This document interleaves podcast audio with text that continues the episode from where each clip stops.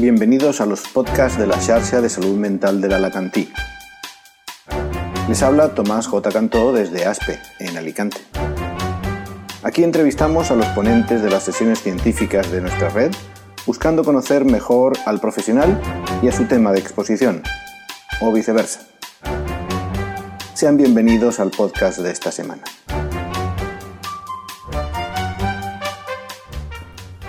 Hoy estamos con Virginia Pérez Maciá, que nos ha hablado de las diferencias entre antipsicóticos orales y antipsicóticos de POT. Virginia es eh, de Elche y, se formó como psiquiatra aquí en el Hospital de San Juan. Ya lleva unos cuantos años en, este mundo de, la psiquiatría profesional. Yo quería preguntarte, ¿tú siempre habías querido ser psiquiatra? Se lo pregunto a todos, ¿eh? No, eh, no para nada. no, yo, bueno, partimos de que yo es que en la vocación no creo, yo creo en las circunstancias de cada uno. Y, bueno, estudié medicina por circunstancias y, me gustó y me quedé. Y en un momento determinado, pues un día recuerdo, estaba en segundo de carrera, era la clase de psicopatología, entró la doctora María Angustias Oliveras, se sentó en la mesa, cruzó las piernas, se apoyó, cerró los ojos y empezó a hablar. Y esa mujer pues captó en ese momento mi atención más de lo que lo había hecho ningún otro profesor eh, en el tiempo que llevaba de carrera, que eran ya dos años.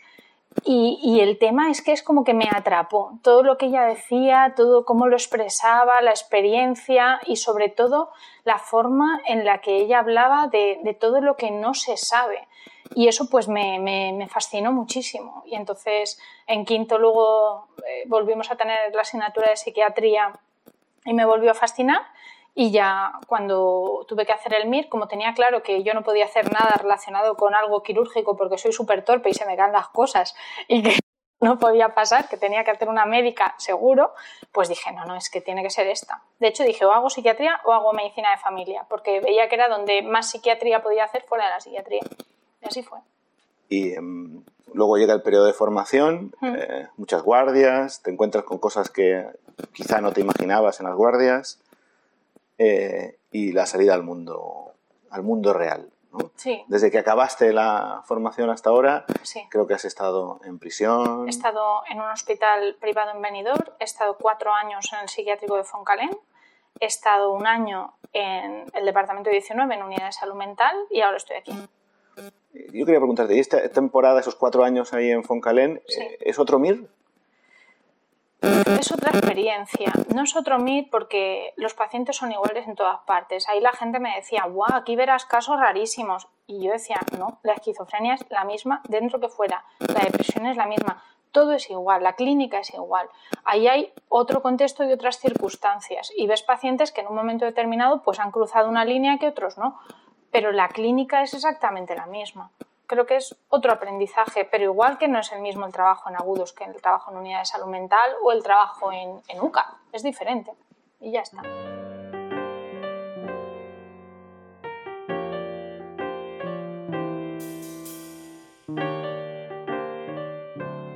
Estas sesiones que estamos teniendo este año eh, están bastante centradas alrededor de, de, los trastornos psicóticos y la esquizofrenia. Tú hoy nos has hablado de diferencias entre unos y otros. ¿Cómo, ¿Por qué eliges este tema? ¿Por qué elijo este tema? Porque la autora Lorena García me dio a elegir dos o tres y dije, bueno, pues este no fue una elección abierta, en plan de ¿qué quieres hablar? Me dijo, este, este o este.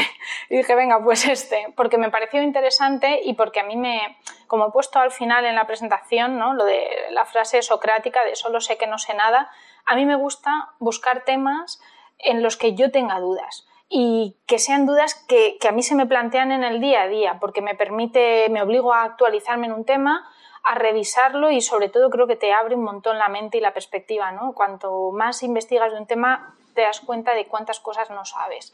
Y entonces te planteas cuántas cosas haces porque das por sentadas que son así y, no porque realmente eh, sean verdades universales, ¿no? Cuántas cosas asumimos en psiquiatría y en la vida como, como dogmas que no lo son. De, hecho, has comenzado así, hablando de las dificultades conceptuales, ¿no? por ejemplo, para definir lo que es una recaída en el, eh, en mm. trastornos psicóticos o en esquizofrenia o en la enfermedad psiquiátrica, ¿no? Efectivamente. Me pasó lo mismo cuando hice el año pasado una sesión sobre psicosis resistente. Y lo primero con lo que me di en la cara es que no hay una definición de psicosis resistente. Y entonces yo pensé, entonces yo, ¿a qué he estado llamando psicosis resistente todos estos años? ¿Por qué lo estoy haciendo? Pues cuando profundizas en un tema, eh, pues algunas preguntas se te responden, otras no, pero entonces también te haces más humilde, ¿no? A la hora de, luego tú hacer las mm. cosas o, o justificar por qué las haces. Entonces, y centrándonos en el tema de hoy, eh, claro, si luego vamos, y luego voy a preguntarte si hay diferencias en recaídas entre unos antipsicóticos y otros, lo primero que tengo que preguntarte es cuál es el concepto más aceptado de recaída, porque recidiva sería otra cosa. No, eso, para mí recaída, como he dicho en la sesión, una recaída es un cambio extensible desde una situación de estabilidad. Hay tantas recaídas como pacientes, porque la estabilidad no es la misma para todos los pacientes. Entonces, una recaída es un cambio hay que escuchar al paciente, valorarlo y ver en qué consiste su cambio y cuánto malestar le genera.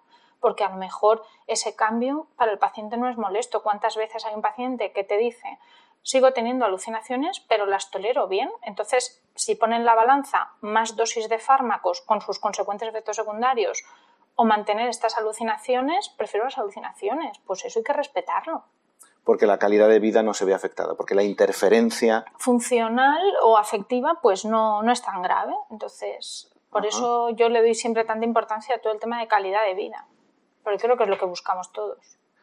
Es frecuente atribuir eh, las recaídas a una falta de adherencia al tratamiento, y este lleva al segundo punto de, conflicto también conceptual de adherencia. ¿La adherencia es un factor clave en, en, estas recaídas, tú crees? La adherencia es un factor clave en cualquier enfermedad. Igual que un diabético, si no es adherente a sus pautas higiénico-dietéticas y a su tratamiento farmacológico, no estabiliza sus niveles de glucemia, un psicótico, una persona con esquizofrenia, si no es adherente a su tratamiento, que como decíamos, hay un montón de medidas coadyuvantes que son muy importantes, pero o hay tratamiento o no hay respuesta clínica, tratamiento farmacológico quiero decir, eh, si no es adherente, no va a lograr esa estabilidad nunca.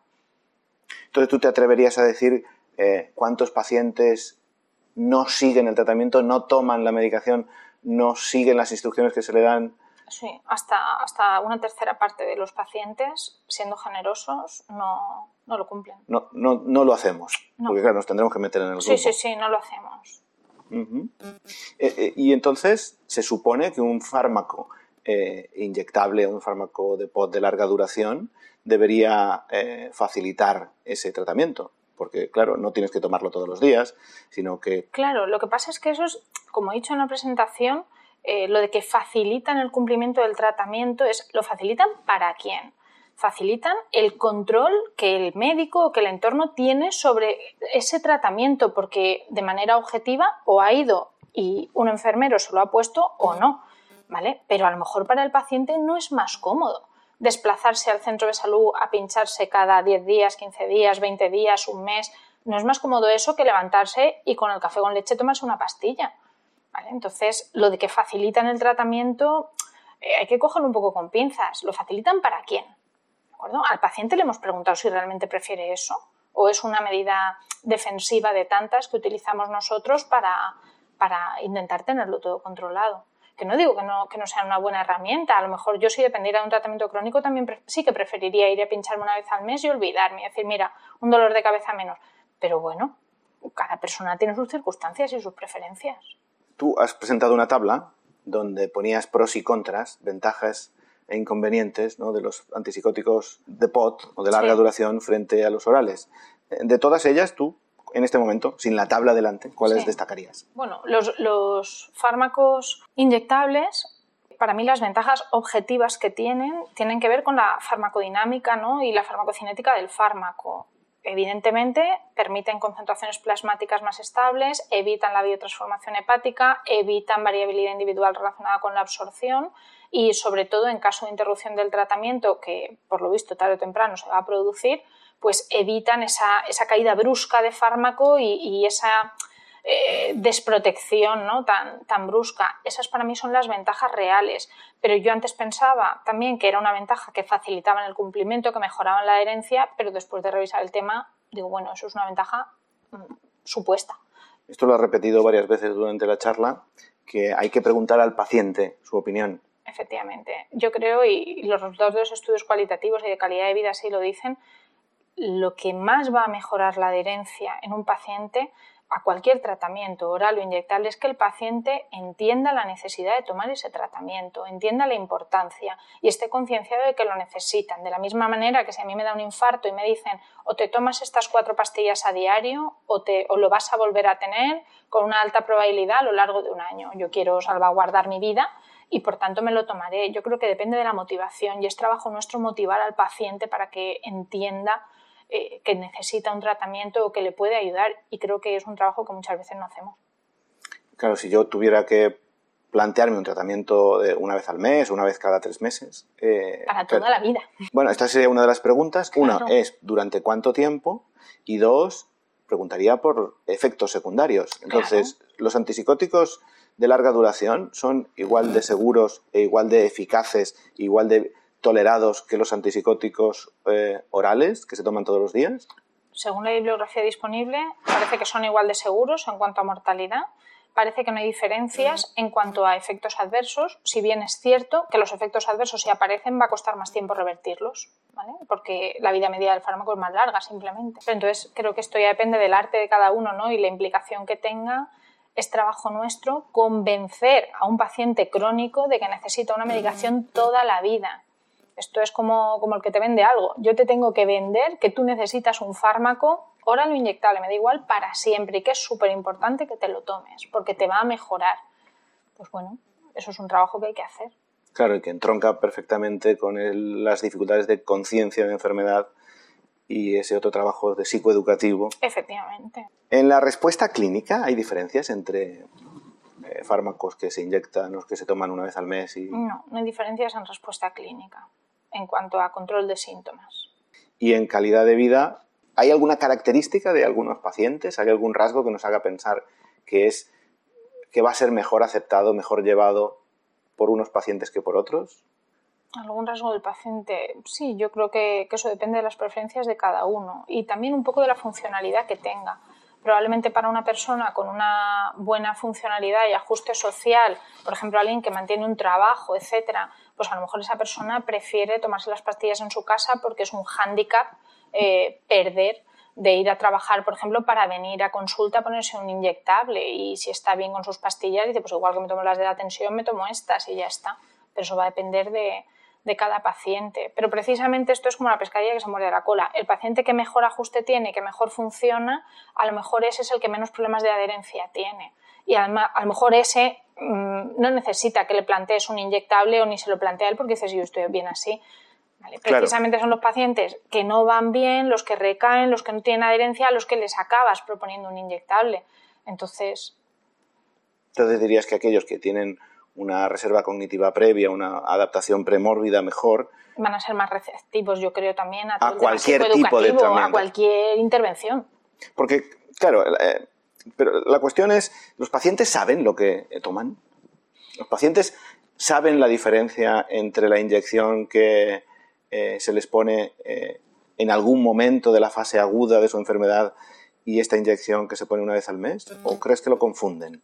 Según eh, mi percepción personal, es que no siempre lo saben y que lo confunden, pero además hay estudios, además eh, yo creo que bastante rigurosos, estudios cualitativos que hablan precisamente de eso, de que es que tú a un paciente le dices, ¿quieres que te ponga un pinchazo?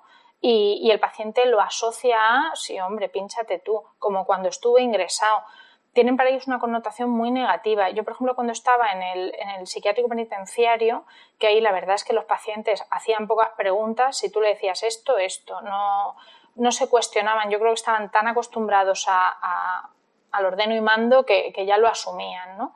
Y sí que es verdad que cuando alguno estaba estable, estaba estable, estaba bien, pacientes que incluso salían a diario, etcétera, y yo les planteaba, ¿quieres que te lo ponga pinchado una vez al mes y así te olvidas? Me decían, no, no, no, yo prefiero tomármelo yo, ¿vale? Porque vivían esa autonomía sobre la toma de medicación como algo positivo, ¿vale? Decían, no, no, pincharme no, yo ya me lo tomo, como diciendo, no necesito esa, esa represión, ¿no? Sí que creo que los pacientes tienen un, concepto un poco eh, distorsionado de, de, lo que le ofrece un fármaco de POT. Entonces, como conclusión práctica de todo lo que eh, nos has contado, yo he apuntado que, una vez más, eh, lo importante es dar información al paciente. Yo creo que eso en psiquiatría y en la medicina en general cada vez más lo que, se intenta hacer es que las decisiones sean consensuadas, quitar esa relación paternalista médico-paciente de yo soy el sabio que, te dice lo que es bueno para ti y, tienes que hacerme caso o morirás entre terrible sufrimiento y, y no, al contrario, decir yo te doy la información de pros y contras, evaluamos tu situación y vamos a intentar entre los dos consensuar qué es lo mejor para ti no creo que podamos hacer tabla rasa para todos, ni mucho menos.